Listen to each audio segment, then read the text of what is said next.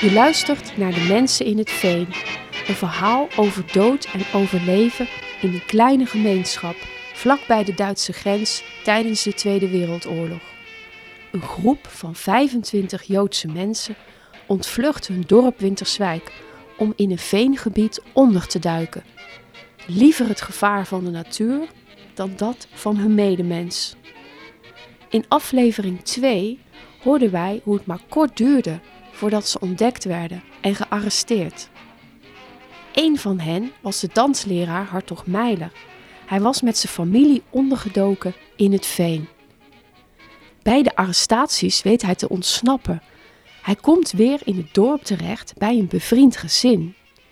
Na een paar dagen zich schuilgehouden te hebben, wordt de spanning hem te veel. Wat is er met zijn familie gebeurd? Hij neemt een enorm risico en gaat vermomd als oude man de straat op. S'avonds, na een paar dagen, Met wandelstok en pet loopt weer rond en hij komt te weten waar zijn familie en de rest van de onderduikers na de arrestatie gebleven zijn. Het bleek dat alle Het- mensen in het, Het, veen het bleek dat alle mensen van het veen in een veewagen waren geladen en naar het feestgebouw waren vervoerd.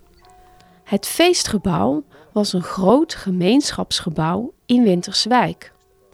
Het gebouw lag op loopafstand van de huizen van de onderduikers. De huizen die ze drie maanden ervoor hadden verlaten voor hun schuilplek. Een van de onderduikers is al eerder uit het veen vertrokken. Bij de arrestatie zelf weten naast Hartog ook enkele andere jongeren te ontsnappen. Wolfgang Maas en Stella Meijers. Voor de ouderen en de mensen met de jonge kinderen was het geen optie om aan de politie en marechaussee met honden te ontsnappen. Zij worden afgevoerd in een wagen en naar het feestgebouw gebracht. Het is avond en koud in het gebouw. Na een inspectie van de gevangenen worden de kachels aangemaakt. Dit gaat niet volgens plan. De kachels hadden niet erg lang gebrand en er ontwikkelde zich een enorme rook. Hartogs zus Leni ziet haar kans schoon. Je zou kunnen zeggen, ze heeft van deze schimmige situatie gebruik gemaakt door stiekem achter het toneel langs, waarvan de gordijnen dicht waren, naar de voordeur te gaan en heeft daar de zaak bekeken. Ze komt bij de voordeur van het feestgebouw. Toen een agent even naar binnen liep, is zij naar buiten geglipt. Het is een klein wonder, maar ze is vrij. Verbazingwekkend genoeg weet ook zijn jongste zus Emmy te ontkomen uit het feestgebouw. Door de chaos vanwege de rook kan ze bij een nooddeur komen.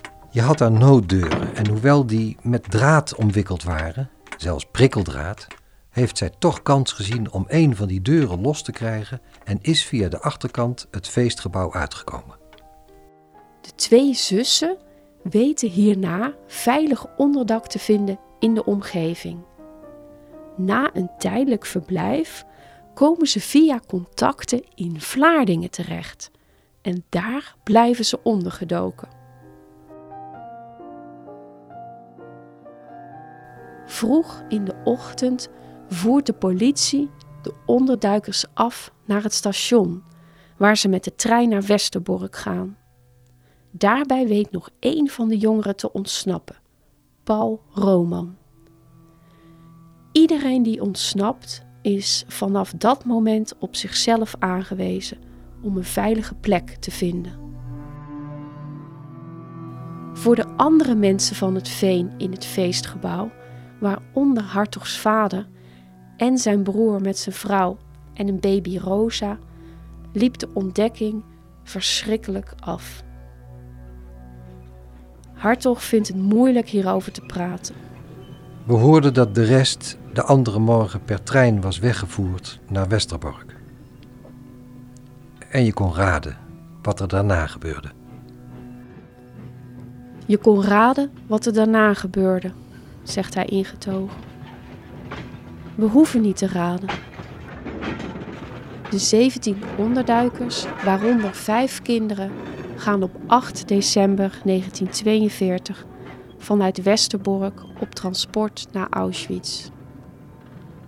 Op 80 kilometer voor Auschwitz wordt een van de onderduikers, Philip Schwartz, van zijn vrouw en twee kinderen gescheiden. Hij wordt afgevoerd naar een werkkamp. De trein rijdt door. Op vrijdag 11 december komt de trein aan in Auschwitz. Hierna volgt een selectie. De Joodse gedeporteerden die in 1942 aankomen, worden naar twee verbouwde boerenwoningen geleid, die zijn ingericht als gaskamer. Daar worden de onderduikers uit het veen vermoord. Vier van de mannen worden geselecteerd om te werken en leven nog enige tijd langer. Maar uiteindelijk overleeft niemand van de groep de oorlog.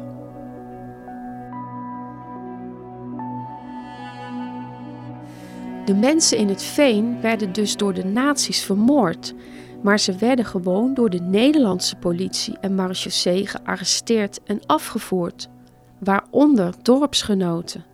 Geen nazi kwam daaraan te pas. Louter Winterwijkse politie en marechaussee hebben ons uit het veen gehaald. En dat vind ik een zeer zwarte vlek in de geschiedenis van de Winterwijkse politie. De lijn tussen goed en kwaad, trouw en verraad blijkt flinterdun. Voor Hartog was de situatie kritiek. Hij was ondergedoken in een te klein huis in een straat waar de buren de gewoonte hadden om constant binnen te lopen. Er stond altijd een bezem achter de deur als een soort alarm. Maar dat gaat mis. Op een zekere dag sloeg de bezem niet om en kwam de buurvrouw de keuken binnen. En daar zat ik. Gelukkig heeft zij nooit haar mond open gedaan, maar het was een teken aan de wand. Er moest iets gebeuren. Hartog moet weg. Hij heeft contact met mensen in Vlaardingen. Hij gaat naar Amsterdam, waar Dolf Meijers nu woont. En de dag daarna weet hij een trein te pakken naar Vlaardingen. Een contactpersoon zal hem daar ophalen en naar een onderduikadres brengen. Maar dat loopt mis. Hartog loopt zoekend door de straten naar zijn onderduikadres. Iemand vraagt hem waar hij heen moet. Doodsbang geeft hij een ander adres en dan tot zijn schrik zegt de man dat hij ook daar naartoe moet. Gelukkig loopt op een gegeven moment de man een huis in en kan Hartog alleen verder. Uiteindelijk vindt hij het juiste adres. Ik stak mijn hand door de brievenbus, trok aan het touwtje en de deur ging open. Ik ging de trap op naar boven. Daar zaten een aantal mensen mij stom verwonderd aan te kijken. Totdat een van die mensen mijn jongste zus bleek te zijn. Ze begreep niet hoe ik daar gekomen was, want ik zou afgehaald worden van de trein. Ik was eerder boven dan de mensen die me zouden afhalen. Hij blijft samen met zijn zus bij deze familie, de familie Knecht. De komende twee jaar wordt dit zijn onderduikplek. Het was niet koud in het huis, maar eten was wel een groot probleem. Naarmate de tijd verstrijkt, komt er in de grote steden steeds meer gebrek aan voedsel. Tijdens zijn onderduikperiode in Vlaardingen komt Hartog maar één keer naar buiten. Hij heeft zo'n vreselijke kiespijn dat hij het niet meer kan verdragen. Hij wordt naar een ondergrondse tandarts gebracht. Er werd niks gezegd. Ik ging linea recta naar de stoel. Ik werd erin gezet. Welke is het? vroeg de tandarts. Deze, zei ik. Hij bekeek het even. Onmiddellijk de tang erop en zonder verdoving eruit met dat ding. Binnen vijf minuten was ik weer buiten, op weg naar huis. Hartog bleef de rest van de tijd op zolder. Uit zijn raam ziet hij het topje van een boom. En dat topje van die boom heb ik drie keer groen zien worden. Want op dat kamertje ben ik gebleven van december 1942 tot mei 1945. Het verhaal van het leven op zolder doet denken aan zoveel onderduikverhalen. Hij mag geen geluid maken, voorzichtig zijn met bewegen, het toilet niet doortrekken. De muren waren zo dun dat hij alles van de buren kon horen. En ook dus andersom. Het wordt nog moeilijker wanneer de nazi's de jacht op jonge mannen opvoeren voor de arbeidseinsatz. De zolder was niet veilig genoeg meer. Het werd zelfs zo erg dat er huiszoekingen werden verricht en voor mannen die zich niet gemeld hadden, moest een verstek gevonden worden. Dat werd voor mij gevonden boven een muurkast. Daar bevond zich een holle ruimte en die was met linnen afgeplakt waar overheen behang. Maar van bovenaf, via de zolder, door het wegnemen van een paar planken, kon ik daarin zakken. Enkele nachten heb ik daarin doorgebracht. Dat was een verschrikking. Want ik paste er niet goed in. Ik moest er scheef in zitten, schuin. En als ik s'morgens tegen het licht werd eruit kwam, was ik geradbraakt. Het werd nog extremer toen Hartog zich moest schuilhouden samen met de zoon uit het gezin, Joop. Ze moesten onder de vloer in de kamer van Hartogs zus. Daar schoof ik s'avonds in. En één balk verder schoof Joop. De planken gingen erop, vloerkleed eroverheen, het bed erop. En daar lagen wij, s'nachts. Van tevoren moest ik eerst mijn zakdoek uit mijn zak halen en die bij mijn gezicht leggen. Want als je er eenmaal in lag, kon je niet meer met je handen bij je broekzakken komen. Zo benauwd en zo smal was het. S'nachts blijkt dat Joop dit niet kan volhouden. Midden in de nacht begint hij te roepen. Er wordt besloten dat Joop naar een ander adres moet waar meer ruimte voor hem is. Hartog bijt door. Hij blijft s'nachts onder de vloer. Ik heb het enige weken volgehouden. En het was wel erg. Heel erg. Maar het heeft ergens toe gediend. Want we hebben huiszoeking gehad en niemand heeft ons gevonden. Naast deze angst slaat ook de honger toe door het voedseltekort. Honger hebben we wel gekend. ik weet wel hoe suikerbieten smaken en, en de bloembollen. De bieten gingen nog, maar die bloembollen waren verschrikkelijk. Het bleef moeilijk tot het einde van de oorlog. A message of strength and hope was written by these soldiers of the skies. These airborne liberators of the southern provinces of the Netherlands were greeted and assisted by enthusiastic Dutch underground forces. Na de bevrijding mogen Hartog en de andere onderduikers, waaronder zijn zus, eindelijk naar buiten. Toen wij met de bevrijding op straat kwamen, was iedereen stom verbaasd dat er in hun straat 2,5 jaar lang drie mensen ondergedoken waren zonder dat er iemand ooit iets van gemerkt had. Van het veen naar Vlaardingen en uiteindelijk vrijheid. Het is een enorme opluchting.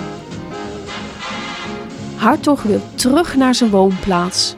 Maar terwijl het zuiden en het westen deels bevrijd zijn, zijn andere stukken van Nederland nog bezet. Ondanks het gevaar is Hartog vastberaden. In de volgende aflevering horen wij hoe hij de fiets pakt en begint aan de tocht terug naar Winterswijk. De dansleraar beweegt zich weer op de rand van de dood als hij zijn reis naar huis begint. Hier hoor je alles over in de vierde aflevering van De Mensen in het Veen.